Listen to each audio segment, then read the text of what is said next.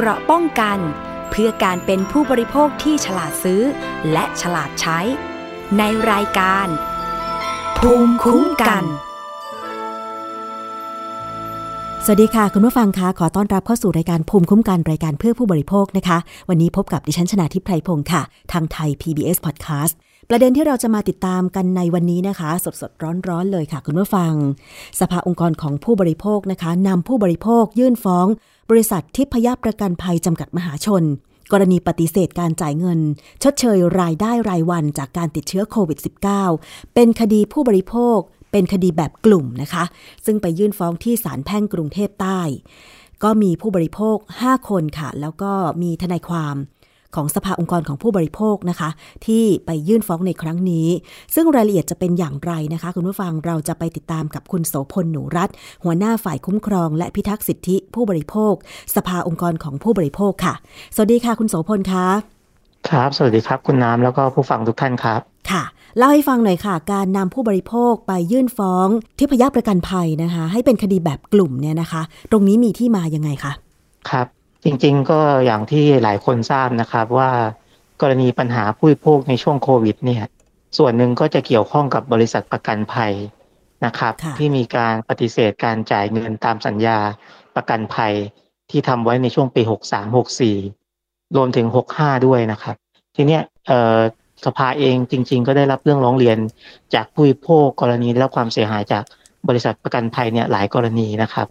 ซึ่งกรณีของทิพยประกันภัยเนี่ยเราก็พบว่ามีผู้บริโภคเนี่ยที่เขาถูกปฏิเสธการจ่ายเงินค่าชดเชยรายได้รายวันเนี่ยจำนวนมากนะครับมีเรื่องร้องเรียนเข้ามาที่สภาเกือบสองร้อยรายนะครับดังนั้นเนี่ยเราก็มีการนัดเจรจาที่จะให้บริษัทรับผิดชอบมีการทำหนังสือให้ชี้แจงแล้วก็ให้ดำเนินการปฏิบัติตามสัญญาแต่บริษัทเนี่ยเขาก็ไม่ได้ดำเนินการนะครับสภาเองก็เห็นว่าคดีเนี้ยเรื่องนี้นะครับมีผู้บริโภคที่เขาได้รับความเสียหายเนี่ยจำนวนมากแล้วก็เกิดจากการละเมิดสิทธิ์ของผู้ประกอบธุรกิจที่ทำให้เขาไม่ได้รับความเป็นธรรมในการทำสัญญานะครับไม่ได้รับเงินชดเชยตามที่ควรจะเป็นบางราย ห้าหมื่น บางราย สองหมื่น แล้วแต่นะครับแล้วแต่สัญญาที่ทำดังนั้นเนี่ยสภาเองเขาคิดว่ามูลค่าความเสียหายของผู้บริโภคเนี่ยเรียกว่าหลักล้านนะฮะหลักล้านดังนั้นเนี่ยคนเสียหายจำนวนมากมีความเสียหายมูลค่ามากขนาดนี้เราก็เลยคิดว่าต้องฟ้องเป็นคดีเพื่อคุ้มครองผู้บริโภคโดยภาพรวมค่ะทั้งหมดนี้ก็คือไม่ได้รับการชดเชยตามสัญญาเกี่ยวข้องกับการปฏิเสธการจ่ายชดเชยรายวันเท่านั้นใช่ไหมคะอ่าใช่ครับเป็นกรณีการปฏิเสธการจ่ายชดเชยรายวันนะครับโดยมีการอ้างเกณฑ์ของกระทรวงสาธารณสุขที่เป็นเกณฑ์ห้าข้อนะครับมาเป็นเหตุปฏิเสธนะครับอันนี้ก็อาจจะเป็นรายละเอียดในเชิงของคดีเนาะที่ต้องไปว่ากันในศาลนะครับถ้าเกิดเขาจะยกข้ออ้างเหล่านี้ขึ้นมานะครับแต่ทีเนี้ยเราก็มองว่าจริงๆแล้วการฟ้องคดีเนี่ยเราอยากฟ้องเป็นคดีแบบกลุ่มนะครับแม้ว่าจะเป็นเรื่องของผู้บริโภคก็ตามเนี่ยเพราะว่ามีผลประโยชน์นะครับถ้าเกิดศาลสั่งให้ชนะคดีเนี่ยก็จะได้รับความคุ้มครองกับผู้บริโภคทุกคนไม่เฉพาะคนที่มาร้องเรียนหรือว่าเข้าชื่อเป็นสมาชิกในการฟ้องคดีนะครับดังนั้นในการฟ้องเนี่ยเราก็เลยจะมีตัวสภาองค์กรของผู้บริโภคเนี่ยเป็นโจทย์ที่หนึ่งนะครับแล้วก็มีผู้แทนของผู้เสียหายเนี่ยอีกห้าคน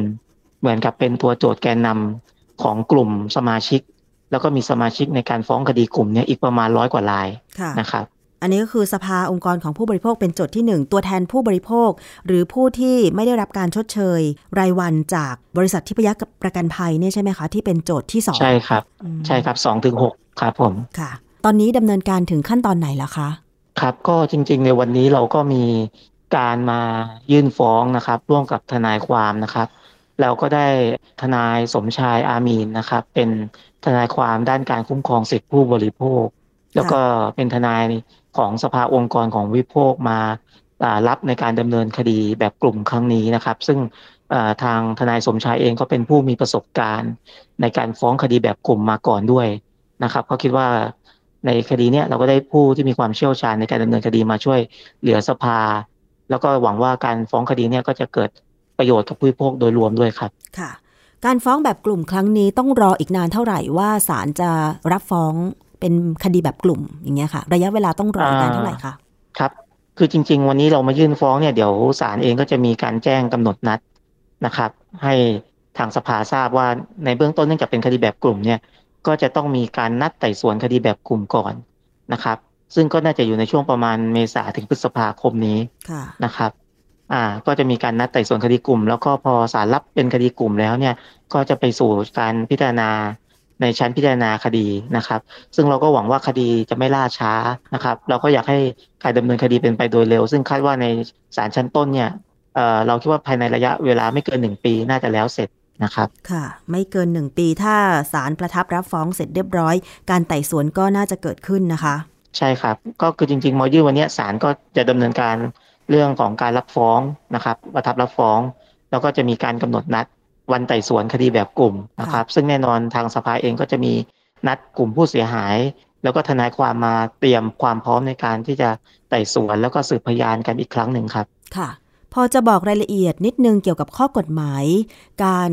รับเป็นคดีผู้บริโภคแบบกลุ่มได้ไหมคะว่ามันจะสร้างผลดีอย่างไรแล้วถ้าเกิดว่าผู้บริโภคที่อาจจะฟังอยู่แล้วตัวเองมีลักษณะคล้ายๆแบบนี้คืออาจจะไม่ได้ฟ้องเป็นส่วนตัวอย่างเงี้ยค่ะพอจะมีแนวทางในการช่วยเหลือเพิ่มเติมอะไรได้บ้างคะครับการดำเนินคดีแบบกลุ่มเนี่ยก็ศาลเองก็จะมีเกณฑ์นะครับในในกฎหมายที่จะพิจารณานะครับอย่างแรกก็คือตัวโจทย์ที่มาฟ้องคดีเนี่ยก็ต้องมีความสามารถในการรักษาประโยชน์ของกลุ่มสมาชิกนะครับมีความสามารถในการดำเนินการด้านคดีแทนตัวผู้เสียหายอื่นได้นะครับสองก็คือคดีที่ฟ้องเนี่ยผู้ผู้ที่เป็นโจทย์แล้วก็กลุ่มสมาชิกเนี่ยต้องเป็นผู้ที่ได้รับความเสียหายในรูปแบบเดียวกันนะครับจากผู้ประกอบการรายเดียวกันอย่างกรณีเนี้ยก็เป็นกรณีที่ทั้งตัวโจทย์และสมาชิกเนี่ยเป็นผู้ที่ถูกปฏิเสธการจ่ายเงินชดเชยรายวัน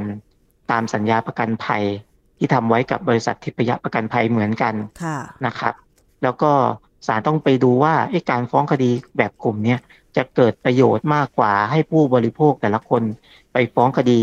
ในนามส่วนตัวหรือเปล่าหรือดำเนินคดีแพ่งสามัญหรือเปล่านะครับอันเนี้ยก็จะเห็นได้ว่ากรณีของทิพยประกันภัยเนี่ยมีผู้เสียหายจำนวนมากนะครับดังนั้นถ้าเกิดให้ผู้บริโภคแต่ละคนมาฟ้องคดีเองเนี่ยก็จะมีคดีขึ้นสู่ศาลเป็นร้อยคดี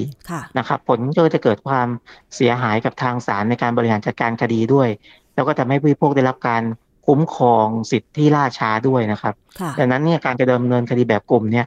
เป็นประโยชน์มากกว่าการดำเนินคดีแบบทั่วไปตรงเนี้ยก็เลยคิดว่าใช้เป็นเกณฑ์หนึ่งที่เราเสนอเป็นการฟ้องคดีแบบกลุ่มแต่ทีนี้ผลนะครับผลของคดีแบบกลุ่มเนี่ยต้องบอกก่อนว่าหลายคนเองยังไม่ได้มาร้องเรียนหรือไม่ได้เข้าชื่ออยู่ในบัญชีคำฟ้องของสภาในคดีนี้นะครับแต่ท่านเนี่ยก็จะได้รับประโยชน์จากคดีนี้ไปด้วยนะครับถ้าท่านเป็นผู้บริโภคที่ซื้อประกันโควิดกับบริษัททิพยประกันภัยนะครับที่มีความเสียหายถูกปฏิเสธเรื่องเงินชดเชยรายได้แบบเดียวกันกับผู้เสียหายที่ฟ้องในคดีนี้ดังนั้นเนี่ยท่านไม่จำเป็นที่ต้องมาฟ้องคดีเองนะครับ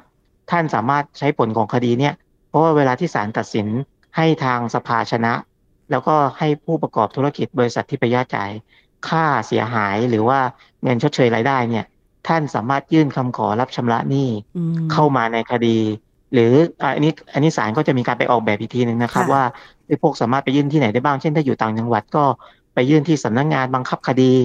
นะครับพร้อมเอกสารหลักฐานสัญญานะครับแล้วก็ใบประกันที่เราได้จากโรงพยาบาลหรือใบรับรองนะครับอันนี้ก็จะเป็นหลักฐานที่สามารถนำไปยื่นได้เลยโดยที่ท่านไม่ต้องมาฟ้องคดีอีกอันนี้ก็คือเจตนารมณ์ที่เราฟ้องเป็นคดีแบบกลุ่มนะครับค่ะเพราะฉะนั้นก็คือเดี๋ยวต้องรอฟังใช่ไหมคะว่าถ้ารับเป็นคดีแบบกลุ่มและพิพากษาออกมาให้ทางบริษัทประกันชดเชยความเสียหายกรณีรายได้รายวันจากการติดเชื้อโควิด สิบเก้า ก็จะได้รับผลดีตามไปด้วยก็คือต้องไปยื่นเอกสารหลักฐานเพิ่มเติมแต่จะเป็นที่ไหนก็ต้องฟังประกาศอีกครั้งหนึ่งใช่ไหมคะใช่ครับค่ะอันนี้ก็ถือว่าเป็นผลดีเพราะว่าจากที่ในประเทศไทยของเราก็เคยมีการฟ้องคดีแบบกลุ่มกรณีกระทะโคเรียคิงดิฉันยังจำได้นะคะว่าตอนนั้นมีผู้เสียหายจำนวนมากเลยที่ซื้อกระทะแล้วก็ผลไม่ได้เป็นอย่างคำที่เขาโฆษณาแถมราคาก็อาจจะแพงเกินจริงด้วยซึ่ง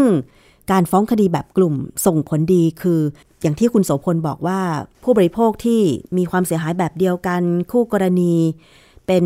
เจ้าเดียวกันนะคะก็คือสามารถที่จะดำเนินคดีใน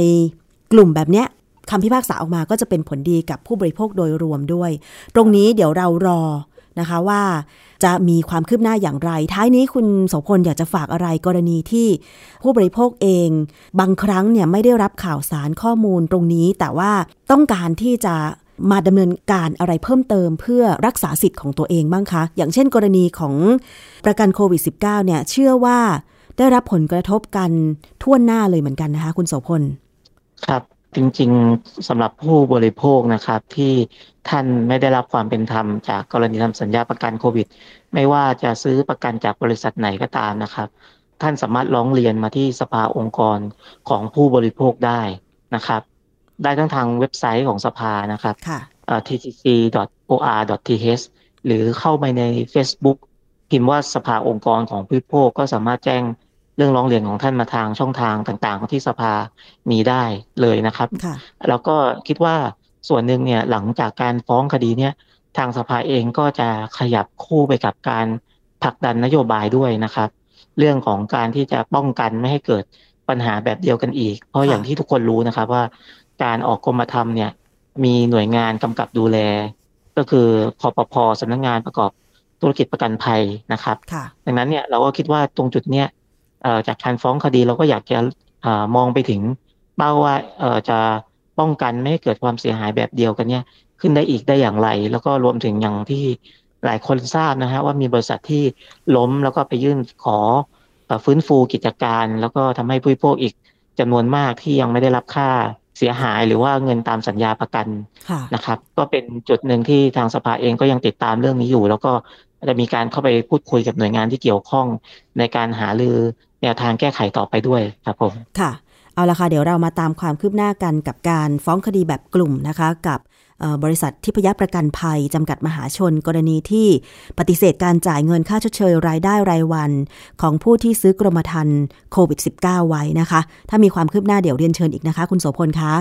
ครับยินดีครับผมค่ะขอบคุณค่ะสวัสดีค่ะครับสวัสดีครับนี่ก็เป็นอีกหนึ่งเรื่องนะคะประกันภัยในช่วงโควิด สิบเก้า คือมันเป็นเหมือนโดมิโนจริงๆนะคะคนติดเชื้อกันเยอะมากเลยแล้วการออกกรมธรรม์เกี่ยวกับโควิด สิบเก้า เนี่ยตอนแรกนะคุณผู้ฟังเหมือนมีคนดีใจนะว่าโอ้ยเราไปซื้อประกันภัยโควิด สิบเก้า กันเพื่อที่ว่าถ้าเราติดเนี่ยจะได้มีเงินในการรักษามีเงินใช้จ่ายในกรณีที่ขาดรายได้ไม่สามารถไปทำงานได้และบริษัทประกันภัยต่างๆเนี่ยก็ออกกรมธรรม์กันแต่ว่าหน่วยงานกำกับอย่างคปภ.นั่นแหละเป็นหน่วยงานที่เรียกง่ายๆก็คือจะต้องคอยพิจารณาเงื่อนไขในกรมธรรม์ว่าบริษัทประกันภัยนั้นเนี่ยจะมีความสามารถในการจ่ายชดเชยหรือไม่ต้องมีการประเมินอย่างรอบด้านจริงๆนะคะกรณีโรคโควิด สิบเก้า เนี่ยเป็นอุทาหรณ์ให้กับบริษัทประกันภัยเลยก็ว่าได้ไม่ใช่กรณีศึกษานะเป็นอุทาหรณ์ว่าต่อไปนี้เนี่ยบริษัทประกันภัยไม่ว่าจะเป็นของไทยหรือว่าต่างประเทศที่เข้ามารับดำเนินการในประเทศไทยเนี่ยจะต้องมีการคาดการโรคไว้ล่วงหน้าอย่างดีเนาะคุณผู้ฟังใช่ไหมคะใครจะไปคิดว่าโควิด สิบเก้า มันจะแพร่ระบาดหนักขนาดนี้คือทั่วโลกได้รับผลกระทบหมดแต่ว่าบริษัทประกันภัยพอออกกรมธรรม์มาแล้วมันไม่สามารถคุ้มครองได้ไม่เป็นไปตามสัญญาเนี่ยก็เกิดความเสียหายเพราะว่าคนที่เขาจ่ายเขาจ่ายเบี้ยประกันไปเนี่ยโดยหลักแล้วเนี่ยต้องได้รับการชดเชยเยียวยาถ้าเกิดมันเป็นไปตามสัญญานั้นคนที่ซื้อกรมธรรม์ประกันภัยโควิด สิบเก้า เนี่ยเขาเดือดร้อนเนาะเพราะบางคนเป็นลูกจ้างรายวันติดโควิดมาอย่างช่วงปีสองพันห้าร้อยหกสิบสี่เนี่ยต้องไปกักตัวต้องไปโรงพยาบาลอย่างน้อยสิบสี่วันนะคะแล้วออกจากโรงพยาบาลหรือโฮสพิทอลมาต้องกักตัวต่ออีกเจ็ดวันยี่สิบเอ็ดวันมันก็เกิดความเสียหายขึ้นถ้าใครเป็นมนุษย์เงินเดือนก็ยังโชคดีที่ไม่ต้องรับผลกระทบด้านการขาดรายได้เท่าไหร่แต่พนักงานรายวันเช่นพนักงานร้านอาหารอย่างรุ่นน้องดิฉันก็เหมือนกันนะคะติดเชื้อโควิด สิบเก้า แล้วก็ซื้อประกันโควิด สิบเก้า ไว้แต่โชคดีที่ในช่วงนั้นเนี่ยผู้ติดเชื้อยังไม่มากเท่าไหร่เขาเองได้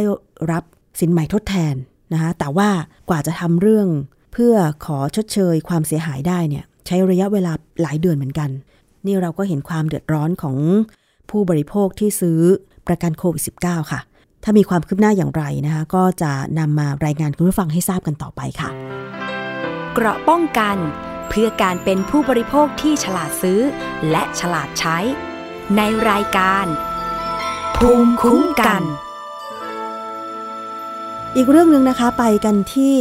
การทำงานของตำรวจสอบสวนกลางตำรวจบก.ปคบ.แล้วก็กรมสนับสนุนบริการสุขภาพหรือสบส.กันบ้างค่ะเป็นข่าวที่น่าตกใจอีกแล้วจับหมอเถื่อนให้การรักษาในคลินิกถึงสองคลินิกด้วยกันน่าตกใจไหมคะเวลาเราเจ็บป่วยไม่สบายถ้าไปโรงพยาบาลไม่ได้เราก็อาจจะไปใช้บริการที่คลินิกซึ่งมักจะเปิดตอนเย็นใช่ไหมคะเราก็มั่นใจว่าคลินิกนั้นเนี่ยต้องรักษาโดยหมอแน่นอนเพราะไม่เช่นนั้นแล้วจะเปิดได้อย่างไรใช่ไหมคะแต่ปรากฏว่ายังมีหมอเถื่อนไปให้บริการตรวจรักษาที่คลินิกอยู่ค่ะเมื่อก่อนมีหมอกระเป๋าเนาะมีหมอที่ไม่ใช่หมอจริงๆแต่แอบไปฉีดยาตามบ้านหรือแอบไปฉีดเสริมความงามตามลานจอดรถก็มีแต่ล่าสุดนี้ค่ะก็น่าตกใจไม่น้อยเช่นเดียวกันเนื่องจากกองกำกับการสี่กองบังคับการปราบปรามการกระทำความผิดเกี่ยวกับการคุ้มครองผู้บริโภคหรือบก.ปคบ.นะคะร่วมกับกรมสนับสนุนบริการสุขภาพสบส.ได้ร่วมกันทำงานไปตรวจสอบ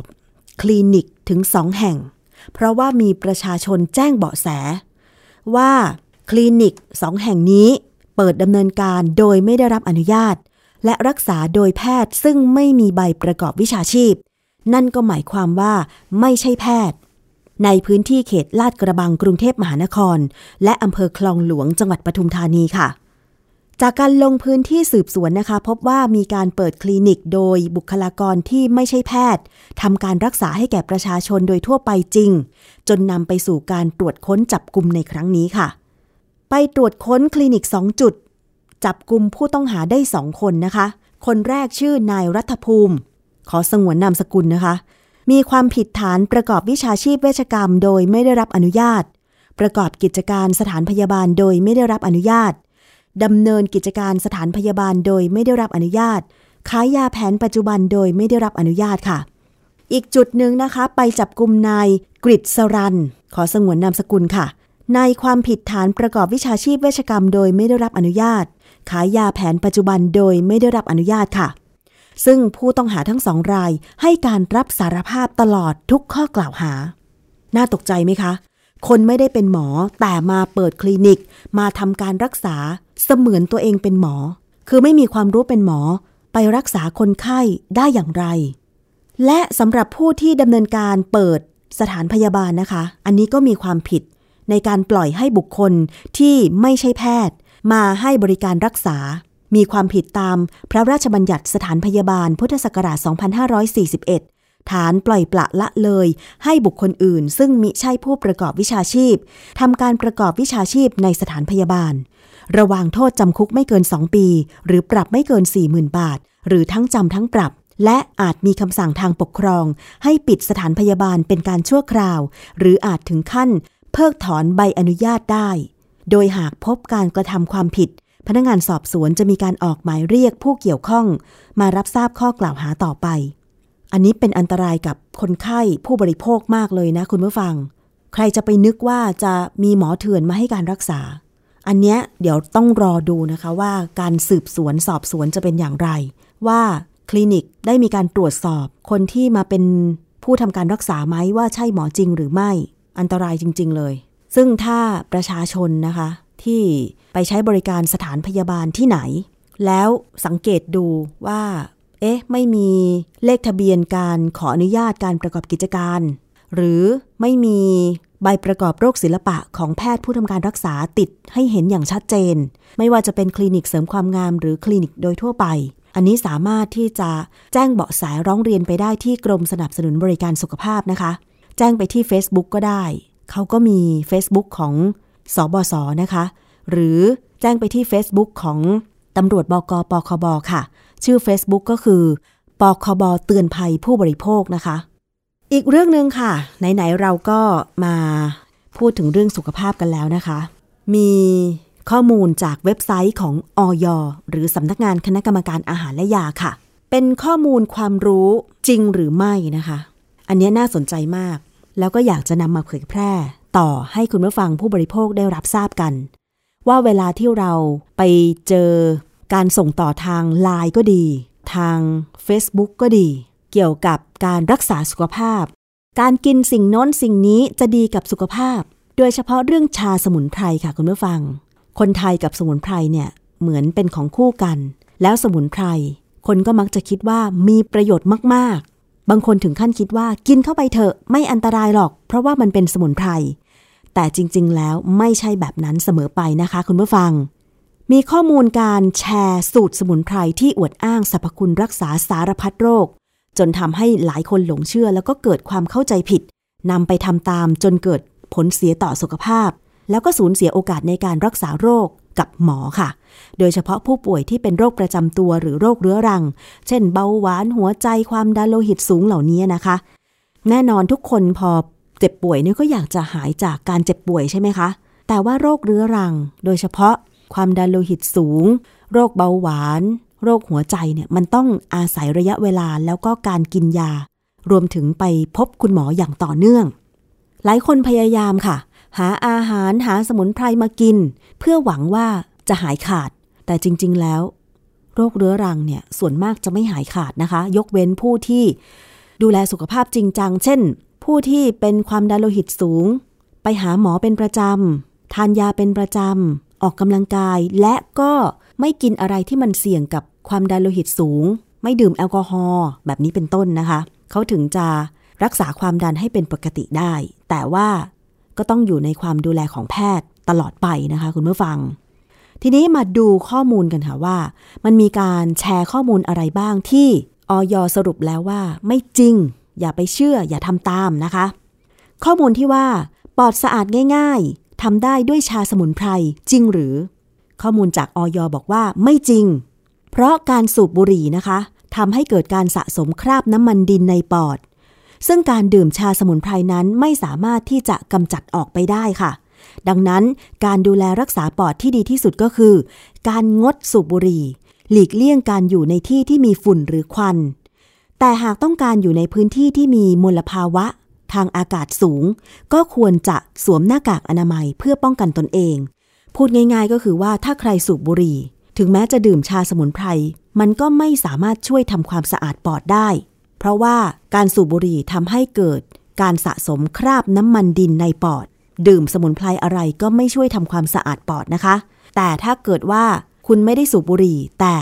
อยู่ในพื้นที่ที่มีฝุ่นควันโดยเฉพาะ พี เอ็ม สอง จุด ห้า เนี่ยคุณก็ต้องสวมหน้ากากอนามัยโดยเฉพาะหน้ากาก เอ็น เก้าสิบห้า ที่สามารถป้องกันการสูดฝุ่นละอองขนาดเล็ก พี เอ็ม สอง จุด ห้า ได้นะคะ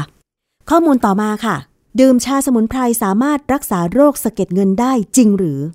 อย.ตอบว่าไม่จริงค่ะเนื่องจากชาสมุนไพรจัดเป็นอาหารกำหนดคุณภาพหรือมาตรฐานตามประกาศกระทรวงสาธารณสุขฉบับที่สองร้อยแปดสิบพุทธศักราชสองพันห้าร้อยสี่สิบเจ็ดเรื่องชาสมุนไพรและอนุญาตให้นำพืชสมุนไพรมาผ่านกรรมวิธีอย่างง่ายเฉพาะการทำแห้งและลดขนาดให้เล็กลงด้วยการตัดสับหรือบดเท่านั้นเพื่อจุดมุ่งหมายในการบริโภคอย่างเช่นต้มหรือชงกับน้ำเท่านั้นดังนั้นการดื่มชาสมุนไพรจึงไม่สามารถรักษาโรคสะเก็ดเงินได้เพราะชาคืออาหารไม่ใช่ยาไม่สามารถป้องกันบำบัดบรรเทาหรือรักษาโรคใดๆได้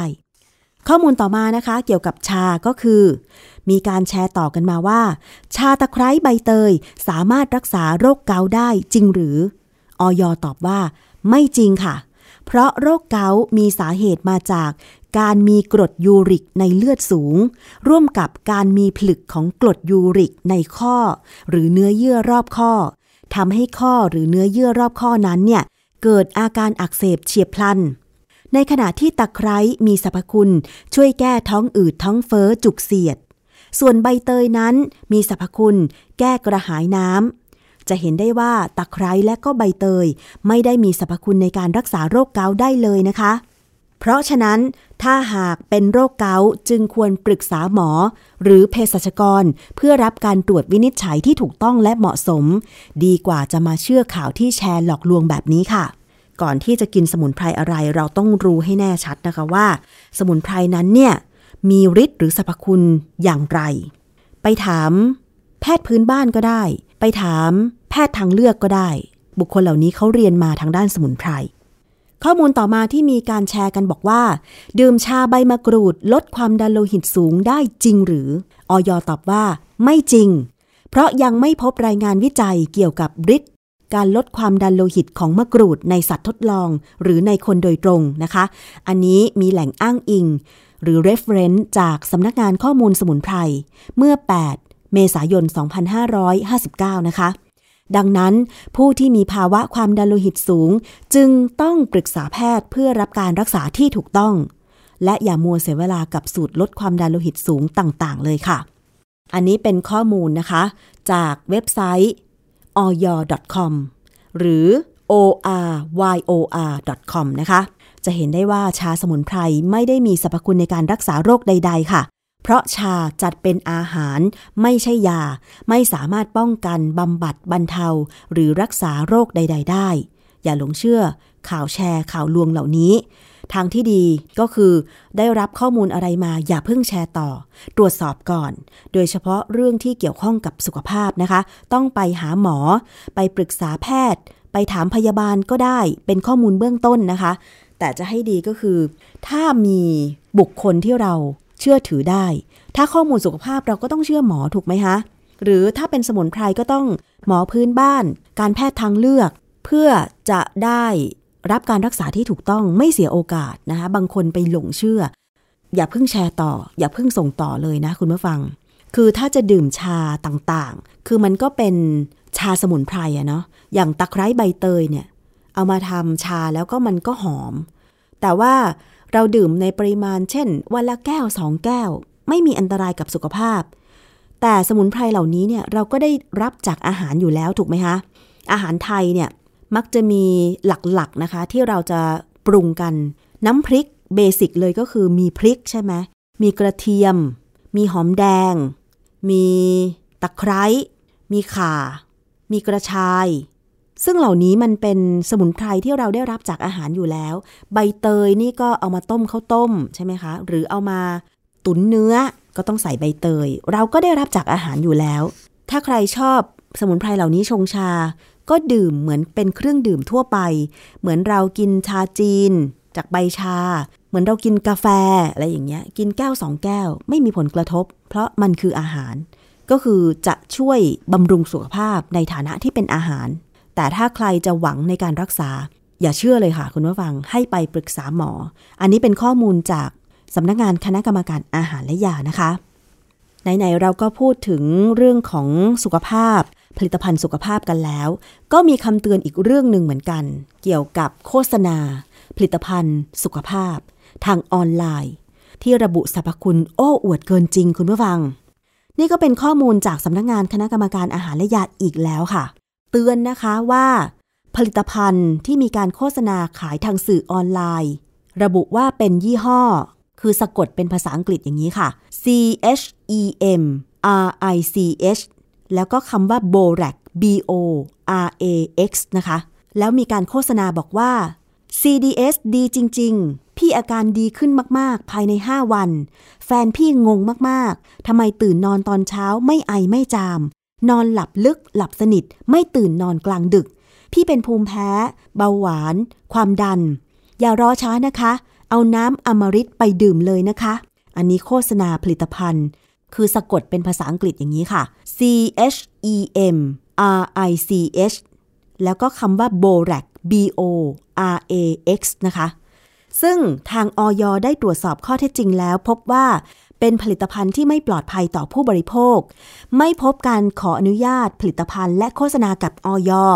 จึงขอเตือนผู้บริโภคอย่าหลงเชื่อไปซื้อผลิตภัณฑ์ลักษณะนี้มาใช้นะคะมีข้อแนะนำเพิ่มเติมว่าควรจะให้ความสำคัญในการตรวจสอบข้อมูลก่อนจะซื้อผลิตภัณฑ์ต่างๆมาใช้ว่าได้รับอนุญาตจากอย.หรือไม่โดยไปตรวจสอบได้ที่เว็บไซต์ เอฟ ดี เอ ดอท เอ็ม โอ พี เอช ดอท จี โอ ดอท ที เอช หรือเว็บไซต์ของอย.นั่นเองนะคะหรือตรวจสอบผ่าน ไลน์ ค่ะสามารถที่จะเพิ่มเพื่อนทาง ไลน์ แอด นะคะ แอท เอฟ ดี เอ ไทย เอฟ ดี เอ เป็นภาษาอังกฤษตัวใหญ่นะคะ แอท เอฟ ดี เอ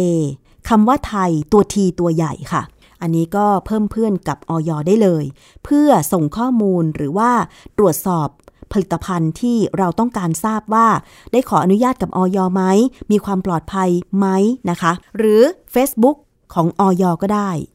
แต่ว่าถ้าเกิดคุณเห็นโฆษณาผลิตภัณฑ์ต่างๆเนี่ยก็ต้องดูด้วยว่ามันเกินจริงไปไหมอย่างเช่นเนี่ยค่ะที่เขาบอกว่าโหเป็นภูมิแพ้อยู่เป็นความดันเบาหวานอยู่มันทำให้ดีขึ้นนะตื่นนอนไม่ไอไม่จามนอนหลับลึกหลับสบายคือการที่เราจะหลับลึกหลับสบายได้เนี่ยมันก็ต้องมีระยะเวลาในนอนหลับที่ดีใช่ไหมคะแล้วก็ถ้าเป็นภูมิแพ้เนี่ยถ้าเกิดทำบ้านให้สะอาดทำที่นอนให้สะอาดนะคะแล้วก็ไม่อยู่ที่มีฝุ่นควันเยอะๆเนี่ยมันก็ไม่ไอไม่จามอยู่แล้วซึ่งการตรวจสอบผลิตภัณฑ์สุขภาพเหล่านี้บางทีเจ้าหน้าที่ของอย.เขาก็มีน้อยอะเนาะเพราะฉะนั้นถ้าเกิดไปเจอโฆษณาผลิตภัณฑ์ดูซิว่ามันน่าเชื่อถือไหมเนี่ยต้องการแจ้งให้อย.ตรวจสอบก็อย่าลืมค่ะ Facebook ของอย. ไลน์ แอท เอฟ ดี เอ ไทยหรือว่าโทรสายด่วนหนึ่งห้าห้าหกก็ได้แจ้งเจ้าหน้าที่สาธารณสุขจังหวัดทั่วประเทศก็ได้นะคะคือผลิตภัณฑ์เนี่ยเขาก็แบบพยายามที่จะทำผลิตภัณฑ์ใหม่ๆเนาะที่เขาคิดว่าจะขายได้เพื่อเอาเงินจากผู้บริโภคให้มากที่สุดแต่เราก็ต้องคอยกลั่นกรองก่อนจะซื้ออะไรมาใช้นอกจากเสียเงินแล้วก็ต้องไม่กระทบกับสุขภาพนะคุณผู้ฟังใช่ไหมคะเกราะป้องกันเพื่อการเป็นผู้บริโภคที่ฉลาดซื้อและฉลาดใช้ในรายการภูมิคุ้มกันมีข้อมูลเพิ่มเติมนะคะถ้าเกิดว่าคุณมีปัญหาเรื่องของการนอนไม่หลับคือไม่ต้องไปหาผลิตภัณฑ์อะไรมากินเพื่อนอนหลับหรือไปพึ่งยานอนหลับลองใช้วิธีเหล่านี้ก่อนนะคะคุณผู้ฟังเป็นข้อมูลจากสถาบันโรคซวงอกค่ะสิบสุขอนามัยที่ดีในการนอนหลับนะคะเขาบอกว่าหนึ่งควรเข้านอนและตื่นนอนให้ตรงเวลาทุกวันและนอนหลับให้พอสองไม่แนะนำให้นอนงีบกลางวันนานเกินกว่าสามสิบนาทีและไม่งีบหลับหลังบ่าย สาม โมงสามหลีกเลี่ยงอาหารมื้อหนักและเครื่องดื่มที่มีส่วนผสมคาเฟอีนอย่างน้อยสี่ชั่วโมงก่อนนอนนะคะสี่หลีกเลี่ยงการดื่มแอลกอฮอล์และสูบบุหรี่อย่างน้อยสี่ชั่วโมงก่อนนอนห้าควรผ่อนคลายเพื่อลดความวิตกกังวลก่อนเข้านอนหกก็คือควรออกกำลังกายสม่ำเสมอแต่หลีกเลี่ยงช่วงเวลาก่อนนอนอย่างน้อยสองชั่วโมงอย่างเช่นถ้าใครไปออกกำลังกายช่วงหกโมงเย็นใช่ไหมคะก็ต้องโน่นแหละกว่าจะนอนได้ก็คือต้องหลังสองทุ่มคืออันนี้อาจจะเป็นการที่ว่าให้ร่างกายมันได้คลายตัวไม่ตื่นตัวเหมือนช่วงที่เราออกกำลังกายใช่ไหมคะเจ็ดก็คือรับแสงแดดให้เพียงพอในตอนเช้าอย่างน้อยสามสิบนาทีทุกวันหลีกเลี่ยงแสงสว่างตอนกลางคืนแปดค่ะควรใช้เตียงนอนเพื่อการนอนเท่านั้นเออบางคนใช้เตียงนอนทำอย่างอื่นเนาะเช่นทำงานใช่ไหมคะเอาโน้ตบุ๊กไปนั่งทำงานบนเตียงนอนแล้วจะนอนหลับได้อย่างไรเนาะเก้าก็คือห้องนอนและเตียงควรจะมีอุณหภูมิที่เหมาะสมเย็นสบายระบายอากาศดีไม่ควรมีแสงเล็ดลอดเข้ามาและไม่ควรมีเสียงดังและสิบหากนอนหลับภายในสามสิบนาทีและสิบค่ะถ้าหากนอนไม่หลับภายในสามสิบนาทีควรจะลุกจากที่นอนไปทำกิจกรรมที่ผ่อนคลายอื่นๆและเมื่อรู้สึกง่วงจัดค่อยกลับมานอนใหม่อีกครั้งอ่ะลองปฏิบัติตามวิธีนี้ดูก่อนนะคะแต่หลายคนบอกว่าเอ๊ะจะลดความเครียดได้ยังไงเพราะความเครียดแต่ละคนไม่เหมือนกันบางคนก็ปล่อยให้มันผ่านไปแต่บางคนก็เก็บมาคิดอันนี้อยู่ที่วิธีคิดจริงๆนะคะเอาเป็นว่าลองทำตามวิธีนี้ก่อนเป็นคำแนะนำเป็นข้อมูลจากสถาบันโรคซวงอกค่ะถ้านอนไม่หลับจริงๆอาจจะต้องไปปรึกษาหมอ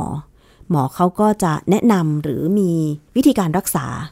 นี่คือช่วงแรกของรายการภูมิคุ้มกันรายการเพื่อผู้บริโภคค่ะเรายังมีอีกช่วงนึงนั่นก็คือคิดก่อนเชื่อเราไปฟังกันค่ะว่าถ้าเกิดมีความเครียดจากการสูญเสียหรือว่าตกใจแบบคาดไม่ถึงเนี่ยมันทำให้เสียชีวิตหรือตายได้อย่างไรค่ะ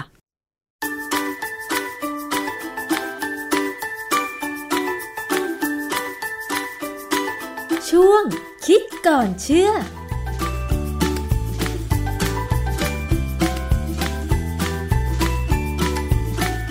พบกันในช่วงคิดก่อนเชื่อกับดร.แก้วกังสดาลอำไพนักพิษวิทยากับดิฉันชนาธิปไพพงศ์ค่ะ วันนี้เราจะคุยเกี่ยวกับงานวิจัยเรื่องความเครียดความเครียดเนี่ยเราก็รู้ว่ามันไม่ดีต่อสุขภาพร่างกายนะคะแต่ว่าถ้าเกิดความเครียดจากการสูญเสียหรือตกใจแบบปัจจุบันทันด่วนจะทำให้เราตายได้จริงหรือนะคะมันมีงานวิจัยอะไรบ้างต้องไปถามอาจารย์แก้วค่ะอาจารย์คะเวลาเราเจอเหตุการณ์ที่ไม่คาดคิดไม่คาดฝันเกิดขึ้นเช่นอกหักผิดหวังรุนแรงหรือได้ข่าวคนในครอบครัวเสียชีวิตกระทันหันแบบนี้เรามักจะตกใจแล้วเกิดความเครียดใช่ไหมคะแต่ทีนี้เห็นบอกว่าถ้าร่างกายของเราเกิดความตึงเครียดมันจะมีฮอร์โมนบางอย่างที่หลั่งออกมาแล้วมันจะทำให้ถึงตายได้เหรอคะอาจารย์ต้องเป็นรุนแรงนะปกติเนี่ยเวลาเรามีความรู้สึกทางอารมณ์ที่หวั่นไหวเนี่ยฮอร์โมนออกมาอยู่แล้วเวลาเราตกใจไฟไหม้อย่างเงี้ยเราจะขนของหนีอย่างรวดเร็วแล้วก็จะยกตุ่มได้นะฮอร์โมนพวกนี้จะเป็นฮอร์โมนเกี่ยวกับการใช้พลังงานถ้าเป็นส่วนใหญ่แต่บางครั้งเนี่ยถ้ามีมากเกินไปมันมีผลเกี่ยวกับการทำให้หลอดเลือดที่เลี้ยงหัวใจเนี่ยทำงานผิดปกติจนตีบจนกระทั่งคนนั้นน่ะหัวใจจะทำงานไม่ไหวก็ตายไปค่ะนะหมายความว่าพอเกิดอาการตกใจเครียดกระทันหันฮอร์โมนหลั่งมากเกินไปจนกระทั่งมีผลกระทบต่อหลอดเลือดก็เลยทำให้หลอดเลือดทำงานผิดปกติก็เลยมีผลต่อหัวใจช็อกได้ใช่ไหมคะอาจารย์ประมาณนั้นนะฮะคือฝรั่งเนี่ยเขาใช้คำว่า broken heart syndrome คือก็ไปเรียน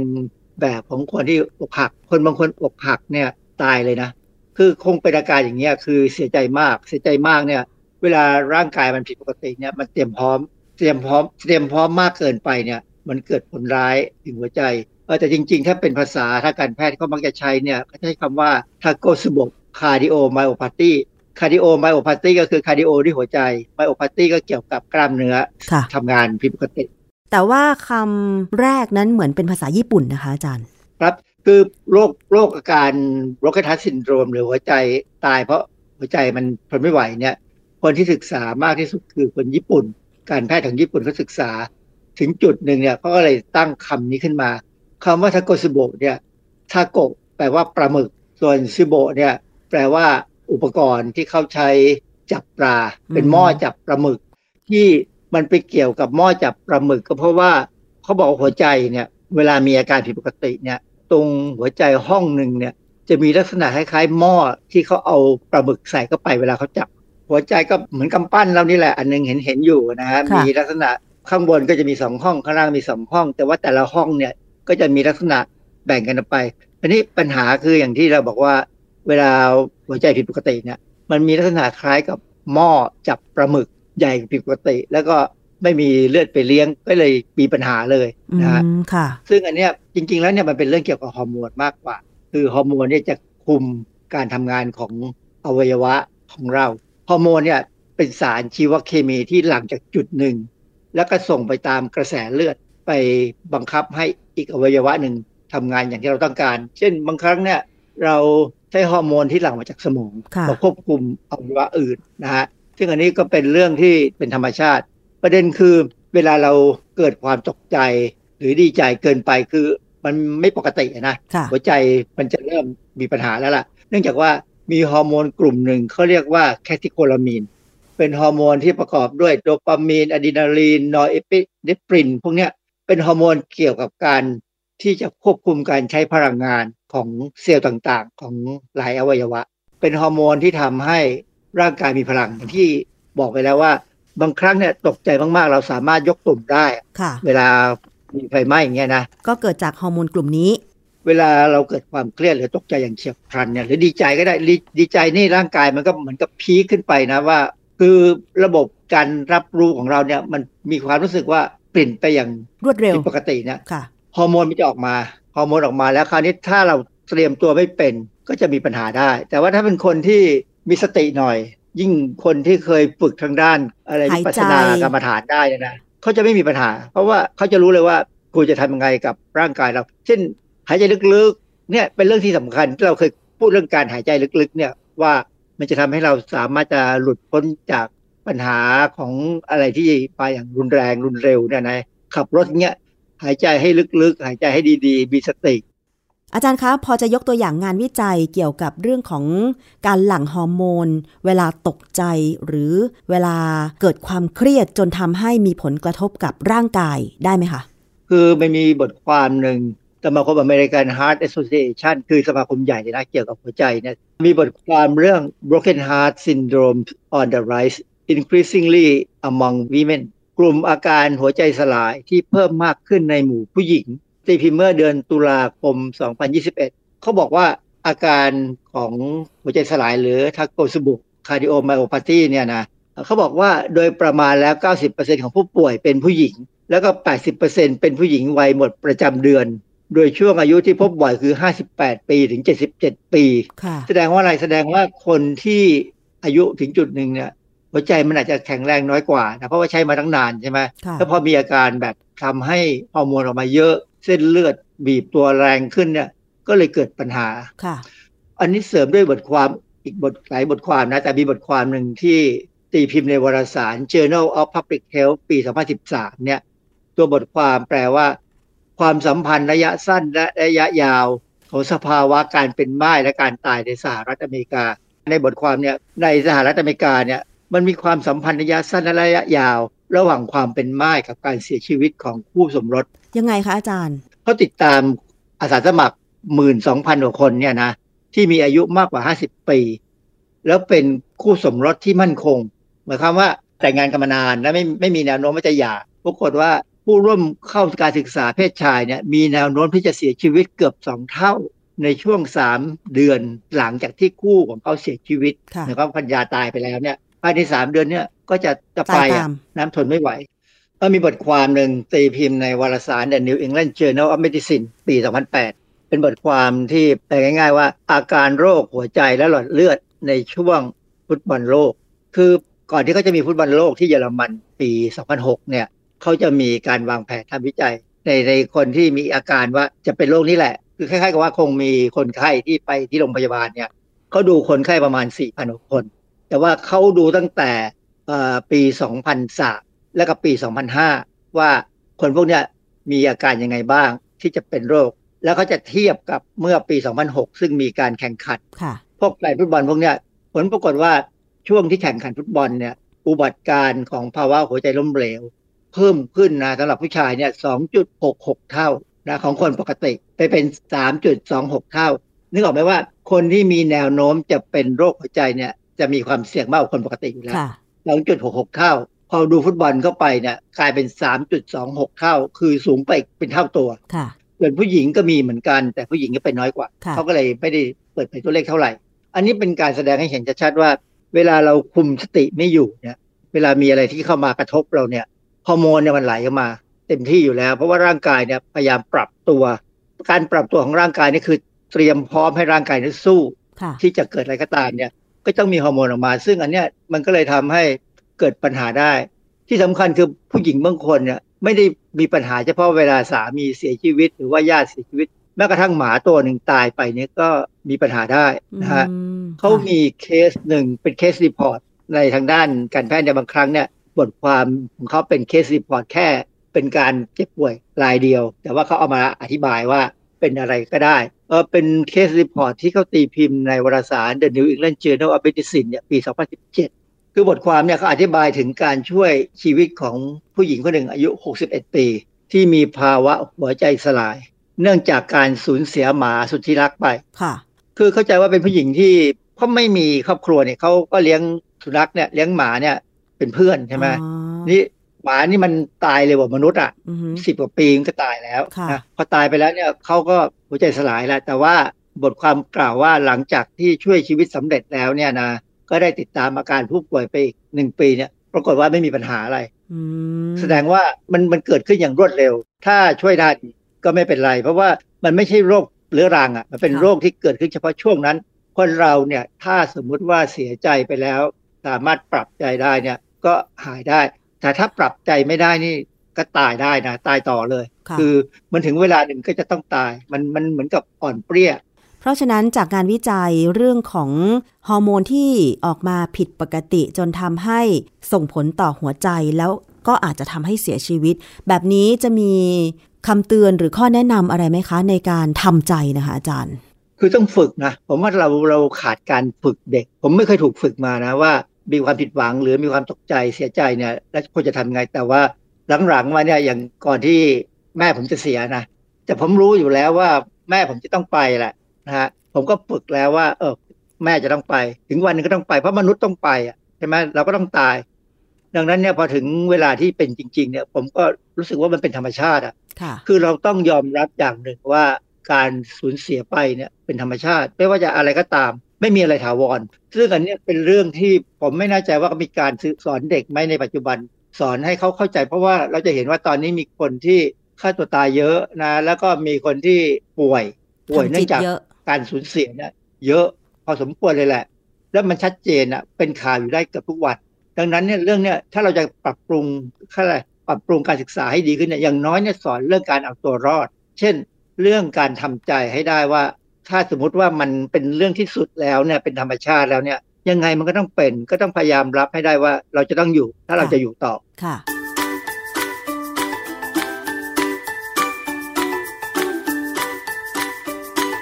ช่วงคิดก่อนเชื่อ